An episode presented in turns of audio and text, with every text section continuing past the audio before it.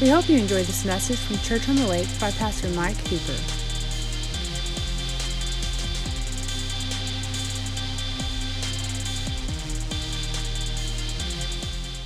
All right. You ready to, to get into the message? Okay. So this this series that we're in is called Refresh 22. And back in November, uh, the Lord really laid on my heart that at the beginning of the year, we need to refresh the things that matter most to us, the things that are very important to us as a church. And the word refresh has lots of different meanings, and I've tried to bring those out each week. But when you really think about what we're doing, we're, we're bringing back, we're rehearsing what really matters most. And in doing that, it refreshes to our mind, it refreshes to what we are and who we are. And we started out by talking about our vision. And if you remember, it's all based on Isaiah 61, 1 through 4. And what has happened over the years is God put that on Liz and I's heart as the vision for our ministry.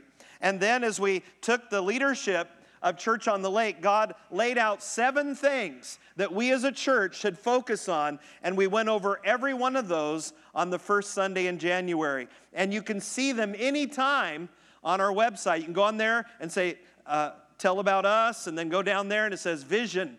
And then the next week it says values, and then today we're talking about what we believe. So last week it was our values. All of that was based on Hebrews 11, 1 through 6. And our faith, our faith is why we do what we do. What, what matters most to us? What are our core values? It's all centered in faith, believing that God has called us to a walk of faith, and therefore we act and, and we behave ourselves in our culture in a certain way. And really, to, to say what we're doing is we are, re, we are refreshing what the culture of Church on the Lake is. And so today we're going to talk about our beliefs. Uh, what is our statement of faith? And I want to just walk you through that. There's going to be a lot of Bible today, but as I'm getting started, I want to kind of lay a foundation of why we have the beliefs that we have and where they came from, and then build from there because it'll be a lot of statements and a lot of Bible. So, while our vision and values are based on us as a church and the leadership that God has given us here, our, our beliefs are, are from our parent organization. And we are, Liz and I, are in alignment with the, the belief statement of Grace International. It's our parent organization. And you say, well, who are they? What is that? Well, we're pretty connected.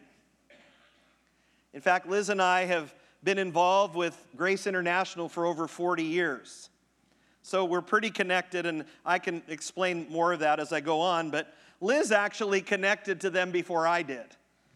Uh, she was four years old uh, when she first connected to Grace International. I'm a, I'm a Johnny come lately, new kid in town. I was 17 uh, before I ever connected to my first Grace International church. Beliefs and this is very important to understand. Beliefs come from long standing creeds of the church that lead us into the modern day. And when you look back on the creeds of the early church, that's where most of our statement of faith is birthed in, is those early creeds of our early church fathers. And for about a thousand years, excuse me, the early church fathers, for about 500 years, uh, walked in those creeds and, and really walked in a purity of faith. The church remained very pure for about 500 years. While there's always been apostates in the church, there's always been false doctrine that's tried to rise up. For the first 500 years of church history, the church had a very uh, pure, pure beginning. And we were known as the one holy Catholic Church. It's very important that you understand that, that the church and the early church fathers were one holy Catholic church. It was one universal church in those first 500 years. And, and when you kind of get into the 500th year, you start seeing the church drifting away from its early foundations. You see the church starting to wander away from the purity of the faith. And for about a thousand years, the church as a whole moved away from the Bible. And it was reserved only for the clergy, which led to great error for the common person did not have the Bible in their own language. Initially, the Bible was written in Hebrew, Greek, and Aramaic. Those were the languages of the people. So I want you to hear me now. The Bible was originally written in those languages. First 500 years, what happens? The Roman Empire is ruling the entire world. And so then the influence of the Roman Empire shifted the language to where Latin became the language of the common people. This is important. Latin was the language of the common people, and the Bible then was translated from Hebrew, Greek, and Aramaic into Latin. Once it became Latin, it was the language of the common people. People could read the Bible, but as time went on and corruption filled the church, and the clergy began to separate themselves from the people, and the Bible was only for them, and only they could read the Bible, the language in the world began to shift. Because as the Roman Empire began to split apart, now you had people that begin to speak other languages. And I want you to hear what happened. The church basically said the Bible is only for the clergy, and we're making Latin the official language of the church, and common people could no longer have a Bible in their own language. So you can imagine how if you don't know the Bible for yourself, that whatever the clergy is saying, that's what began to be what you lived by. And then that became further and further from the truth. And they actually religiousized a language. Think about this, because I'm going to come home to us here real quick. In about 1500, men of God begin to realize that the only way through this was for us, common people, to have the Bible in our own language. Guess what? They were called heretics. They were persecuted because they believed that you should have a Bible and that you should be able to read it. It shouldn't be in a language you can't read, it should be in a language you can read. And so these men begin to translate the Bible from Latin into English and German. So you have the Wycliffes, you have the Tyndales writing the Bible into English, and you have the Luthers writing the Bible into German. And let me tell you, on October 31st, 1517, the Great Reformation officially began as Martin Luther nailed his 99 thesis to the wall of the church in Gutenberg. Think about that.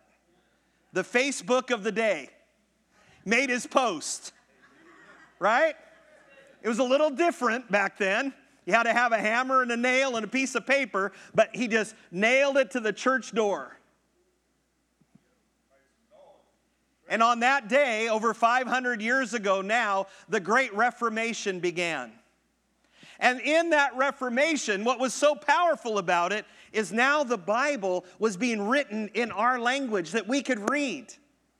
Not a language, you would go to church and you couldn't understand what they were saying. And you couldn't read what they were saying. The Bible must be in our hands so that we can have the light of the gospel for us to be able to know. So the original language, which was the language of the people, was shifted to Latin. Latin, the language of the people, was shifted and it became, uh, you know, obsolete. And there was people speaking other languages. So then the Germans and the English now had their Bible. And obviously the Wycliffe translators have been working to translate the Bible all over the world so that everyone, everywhere, can read the Bible in their own language. Hallelujah. One of our missionaries, uh, George C. in India, actually on their compound is a, is a Wycliffe Bible translator. Uh, part of the, of the compound is that on their grounds. Where today in India, they're translating uh, Bibles in every language that's in India. It's amazing, it's beautiful. But I want you to think about our own translations of our Bible because you know, I hear a lot of times people saying, well, if the King James Version was good enough for Paul and Silas, it's good enough for me. Can I tell you that they didn't have the King James Version? I love the King James Version. I, I actually spent my week this week just listening to the King James Version because I love the, the sound of, of the old Shakespearean sound, and, and, and I don't speak that language anymore, though. And so I, for years, have preached out of the New King James because it, it just flowed better for me, and that, that still continues to be my primary translation. But what I've learned out of the Passion Translation this year has been God speaking to me in the language of the day because our language has shifted so much. We do not worship language. And it's very important as a believer in Christ that you understand that you worship Jesus Christ and not the language of the day. Because if you do, then we're going to have another system that says that's the only language, and pretty soon we won't even know what the Bible says. We need the Bible in the language that we can understand in the day in which we live. Otherwise, we repeat history again. And it already happened from Greek, Hebrew, and Aramaic to Latin, from Latin to English and German. And now we are in danger again of having the same thing happen if we don't read the Bible for ourselves and we understand the language of which it's written in. Amen. Amen. So our beliefs come through all of these times. And that brings us up to because we're a spirit filled fellowship. Let me, let me back up just a moment because I'm, I'm still nailing the thesis up on the wall and then I got off on this tangent. So, we see, we see Martin Luther nailing these uh, theses on the wall. And then I've mentioned the Moravians many times, but I want to just mention them for a moment because in the 1700s, the Moravians received an outpouring of the Holy Spirit that literally has fueled the modern missions movement. Their incredible day in the 1700s of the Holy Spirit falling upon the unity of six denominations of the Moravians is one of the most powerful moments in history, much like the day of Acts in Acts 2. And they, they spurred. When we think of missions, the reason we think about missions the way we do is because the Moravians thought of it first. The original Methodists were known as Holy Ghost and fire people. When you read the stories of the miners in England and Wales, you're going to read stories of Methodist encampments within the, the copper mines. You'll read stories of people full of the Holy Ghost and fire that would bring the gospel to their communities. It was a, it was a, it was a time when the Methodists were reaching the common people of the day. While the aristocrats continued in the Church of England, it was the Methodists that stirred revival around England and Wales and Ireland and, and all into Scotland. It was amazing. In the 1800s and early 1900s, the baptism in the Holy Spirit became widespread across America. William Seymour, an African American man, from Kansas was looking for a place to start a church and to pray for Holy Spirit revival. He, he went from Kansas to Houston, Texas. This is very important. He got to the train station, which today sits right in the middle. The train station would sit right in the middle of today what is Pearland, Texas. William Seymour got out at Pearland, Texas, thinking that this was the area that he was to bring revival, that this was the place of Holy Ghost revival. He was met with racism. He was met with people closed off to the move of the Spirit, and he got right back on the train and he went to Los Angeles. He got to LA, went out to Azusa Street, and started a little church out there on Azusa Street. I've, I've drove up in that area. It's an incredible thing to think about. But in this little church in 1906, the Holy Spirit is poured out. That revival on Azusa Street would spread all over the United States and around the world. William Seymour, Azusa Street Revival, would spur and begin every spirit filled fellowship would come from those beginnings. With the tracing, just like I've done throughout history. But now there's a shift. Something new has happened. The outpouring of the Spirit comes, and every spirit filled fellowship is born. In 2011, Liz and I had the privilege of meeting the last living survivor of the Azusa Street revival.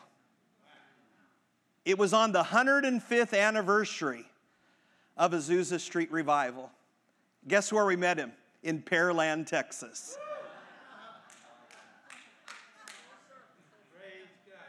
I just got me some goosebumps. I've been redeemed by the blood of the Lamb. See, what happened 105 years ago, we can't do nothing about that, but we can say, let's change it. And so we invited uh, this brother to come and meet with us and a group of prayer warriors. His name was Tommy Welchel. He since bent, went to be with the Lord. If he hadn't, he'd be really, really old by now because uh, that was a long time ago now, 10 years ago, 11 years ago.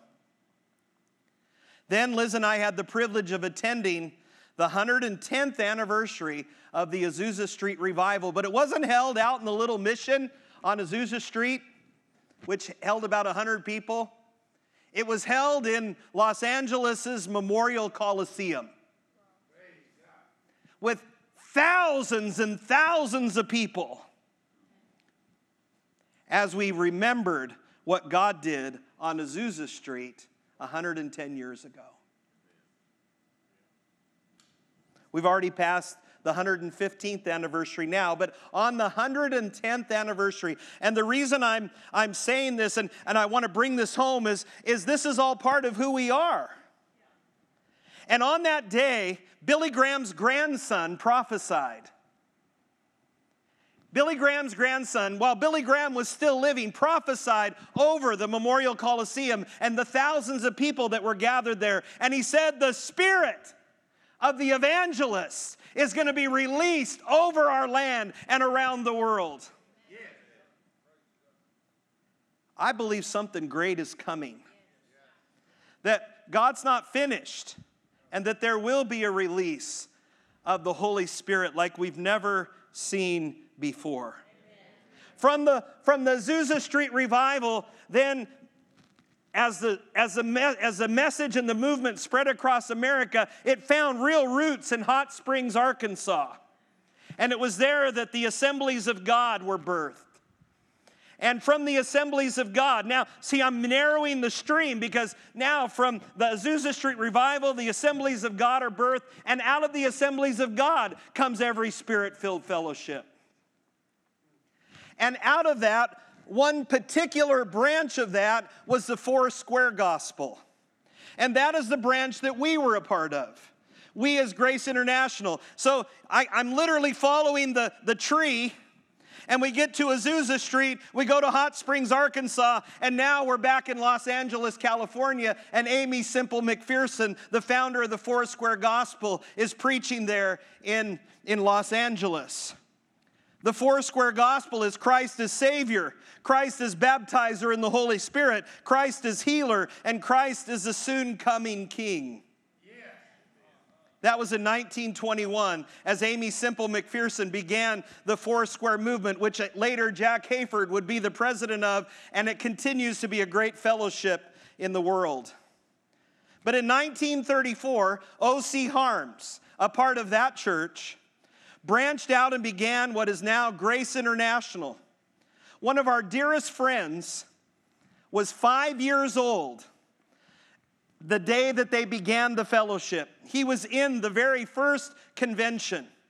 Today, Marvin Bell, who is a dear friend of ours, was in that fellowship and he's still in our fellowship at 92 years of age. He's at Grace Community Church in South Houston right now, worshiping God. We were with them in revival last uh, fall, and Macy was prayed over by Marvin Bell. Marcia and TJ's daughter, was prayed over by Marvin Bell. He was five years old. He goes on to become one of the leaders of our fellowship. He's probably second, third in command at one time. His best friend became the president, and they've carried the fellowship for many years. So we've got connections there. But in 1934, there were 12 churches in Long Beach, California, that all started at the same time. That was the convention of 1934. Today, Grace International has over 4,200 churches around the world. We're in 116 countries. So, our statement of faith has a very solid foundation. And I've tried to lead you through the branches of that, linked to the beginning and many of the monumental things that have happened over the last 2,000 years. So let's start here, number one, with the Bible. I'm going to read the statement, read the scripture. My preaching should go pretty quickly from here because I've laid a big foundation. But the Bible, we believe the entire Bible to be the inspired, the only infallible, authoritative, eternal Word of God. God gave the Bible to us through men who were moved by the Holy Spirit to write the words of Scripture. The Bible is without error. It can, it can and should shape the way we live. In 2 Timothy 3:16, the Bible says, God has transmitted his very substance into every scripture. Catch that. That means he's in every verse. His substance, His DNA is in every verse of the Bible. For it is God breathed. It will empower you by its instruction and correction, giving you the strength to take the right direction and lead you deeper into the path of godliness. So, we as a church, we believe in the Bible. And the Bible can do amazing and incredible things in your life. Number two, God we believe there is one triune God, eternally existent as Father, Son, and Holy Spirit. They are all together separate and all together one. He created the universe, man in his image, and is the Savior of all people. When he had been baptized, Jesus came up immediately from the water, and behold, the heavens were opened to him and he saw the Spirit of God descending like a dove and alighting upon him. And suddenly a voice came from heaven saying, This is my beloved Son, in whom I am well pleased. We see God the Father in heaven, we see the Son on the earth, and we see the Holy Spirit in the form of a dove. Three in one. Number three, Jesus Christ. We believe Jesus Christ is the Son of God. We believe in the deity of our Lord Jesus Christ. We believe in his virgin birth, in his sinless life, in his vicarious and atoning death, in his bodily resurrection, in his ascension to the right hand of the Father, and in his personal return in power and glory. You want to know what we believe about Jesus? There it is. Listen to this in John 1 1 through 5. In the beginning, the living expression was already there. That means at the very beginning of time, Jesus was already there. And the living expression, which is the Word of God, was with God, yet fully God. They were together face to face in the very beginning. And through his crea- creative inspiration, this living expression made all things. For nothing has existence apart from him. A fountain of life was in him, for his life is light for all humanity. And in this light, and this light never fails to shine through the darkness, light that darkness could not overcome. Jesus, the Son of God. Number four, salvation. We believe that mankind was created in the image of God to have fellowship with Him. That was our reason for being created. However, mankind became alienated from that relationship through sinful disobedience. When sin entered the world, that sin separated us from our Creator, a holy God, and left man incapable of coming back into right relationship with God on his own effort. So you cannot work your way back to God. Salvation, and this is key, is by faith alone, through grace alone, and is found in Christ and what he did on the cross. Both justification and sanctification are the works of the Holy Spirit in those who trust in Jesus Christ. This is a very familiar portion, but I thought it was important to read it. Ephesians 2 8 through 10. For by grace you have been saved by faith. Nothing the love gift from God that brought us to Christ. So no one will ever be able to boast for salvation is never a reward for good works or human striving. We have become his poetry, a recreated people that will fulfill the destiny he has given each of us. For we are joined to Jesus, the anointed one, even before we were born. God planned in advance our destiny and the good works we would do to fulfill it. Take that to the bank. Number five, the Holy Spirit. We believe the Holy Spirit is equal with the Father and the Son of God. We believe in the present ministry of the Holy Spirit, by whose indwelling helps us to live for Him every day. The Holy Spirit connects people to Christ, equips them in their relationship with God, and helps them share Christ with people who do not know him. We believe in the personal baptism with the Holy Spirit as received by believers at the beginning in the book of Acts. We believe in the present day manifestation of all the gifts of the Holy Spirit in the church. Romans 8, 9 through 15. But when the Spirit of Christ empowers your life, you're not dominated by the flesh, but by the Spirit. And if you are not joined to the Spirit of the Anointed One, you're not of Him. Now, Christ lives His life in you. And even though your body may be dead because of the effects of sin, His life giving Spirit imparts life to you because you're fully accepted by God. Yes, God raised Jesus to life. And since God's spirit of resurrection lives in you, got it?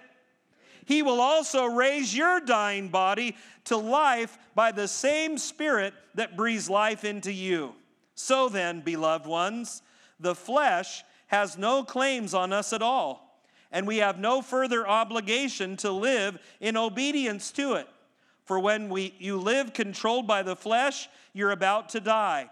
But if you live the life of the, the Spirit puts to death, the corrupt ways of the flesh, we then taste his abundant life. The mature children of God are those who are moved by the impulses of the Holy Spirit.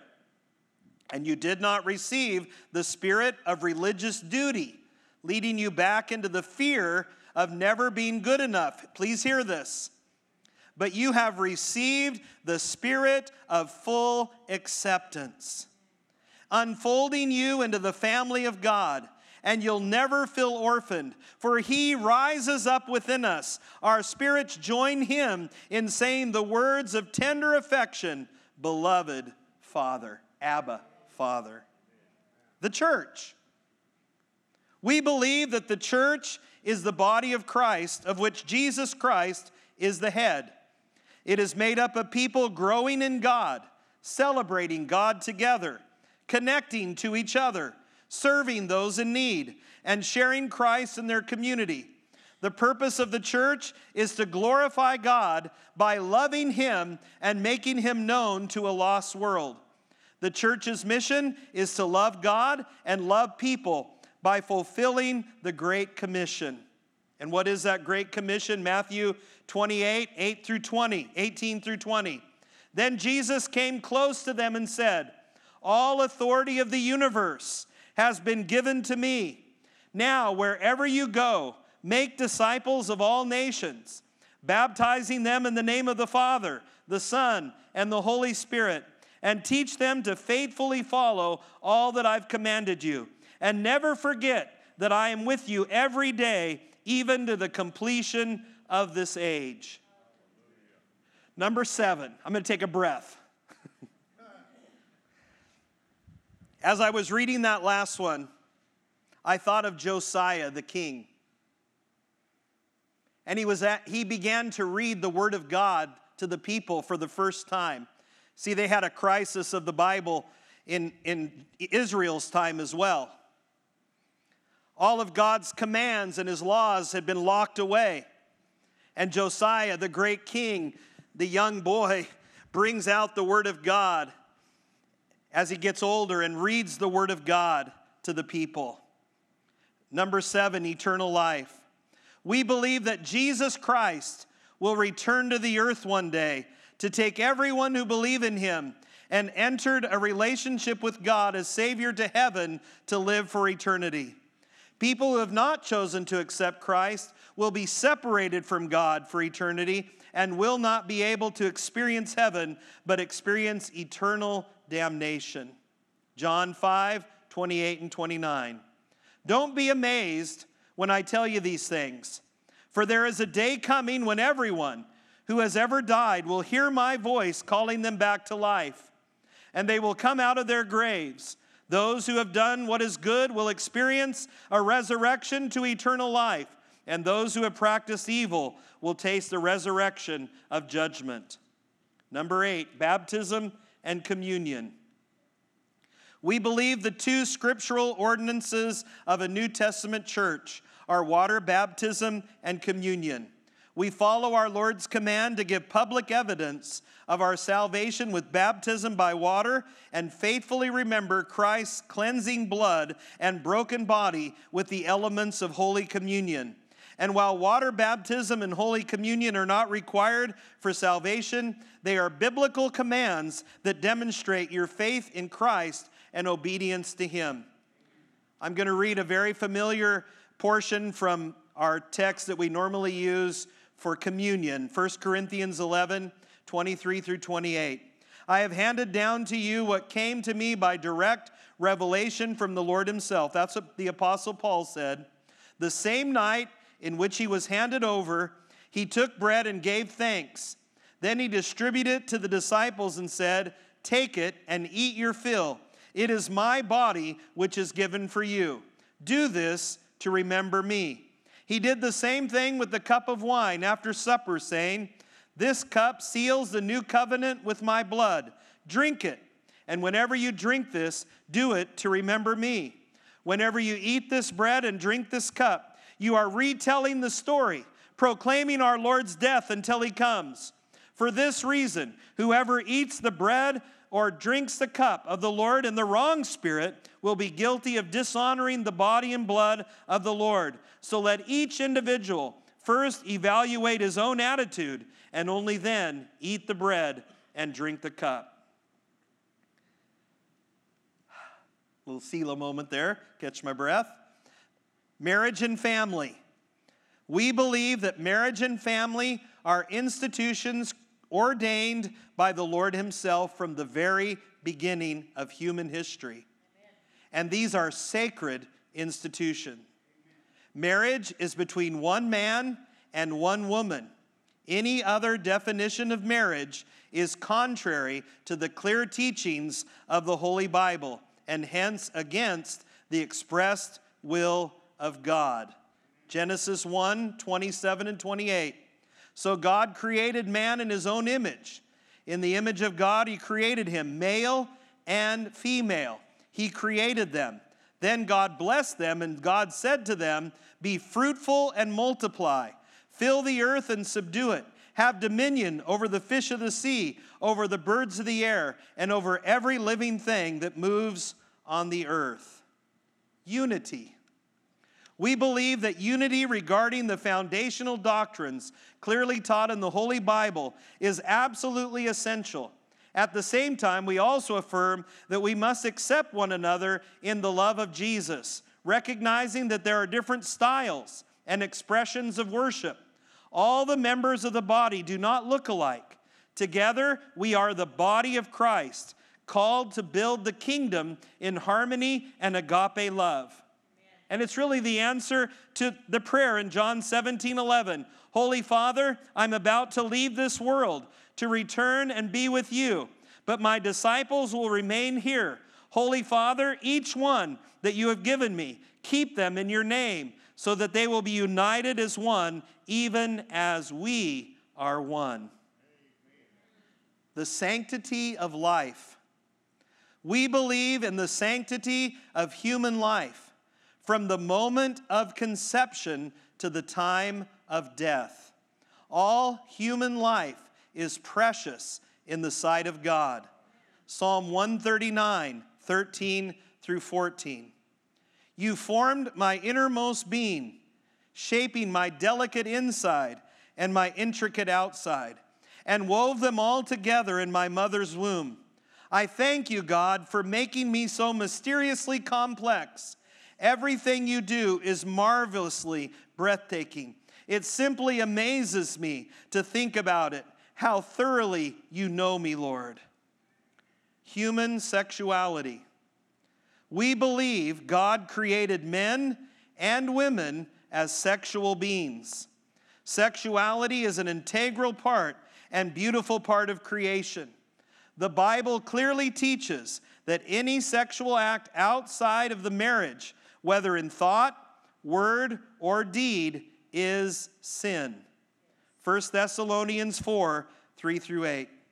God's will is for you to be set apart for Him in holiness, and that you keep yourself unpolluted from sexual defilement. Yes, each of you must guard your sexual purity with holiness and dignity, not yielding to lustful passions like those who don't know God Never take selfish, selfish advantage of a brother or sister in this matter.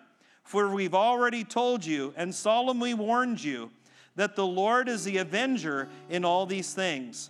For God's call on our lives is not to a life of compromise and perversion, but to a life surrounded in holiness. Therefore, whoever rejects this instruction isn't rejecting human authority, but God Himself who gives us his precious gift, his spirit of holiness.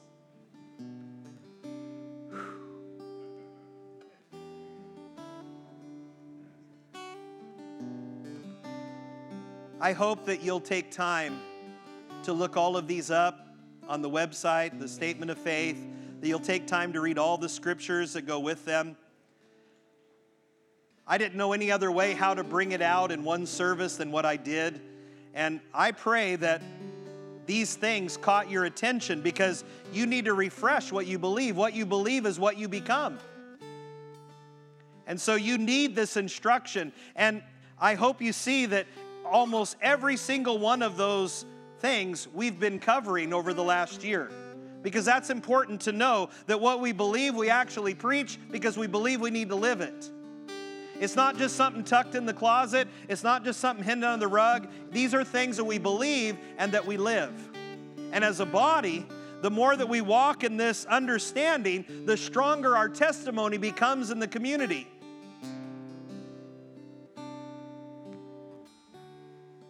So I'd like us just to bow our heads before the Lord.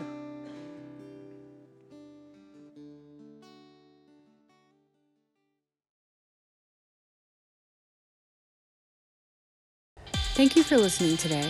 May you, as a son or daughter of the Father, know the true love of Jesus Christ and understand your true identity as a royal member of His family. If you live in Polk, San Jacinto, or Trinity County in Texas, consider joining us live at 8125 US Highway 190.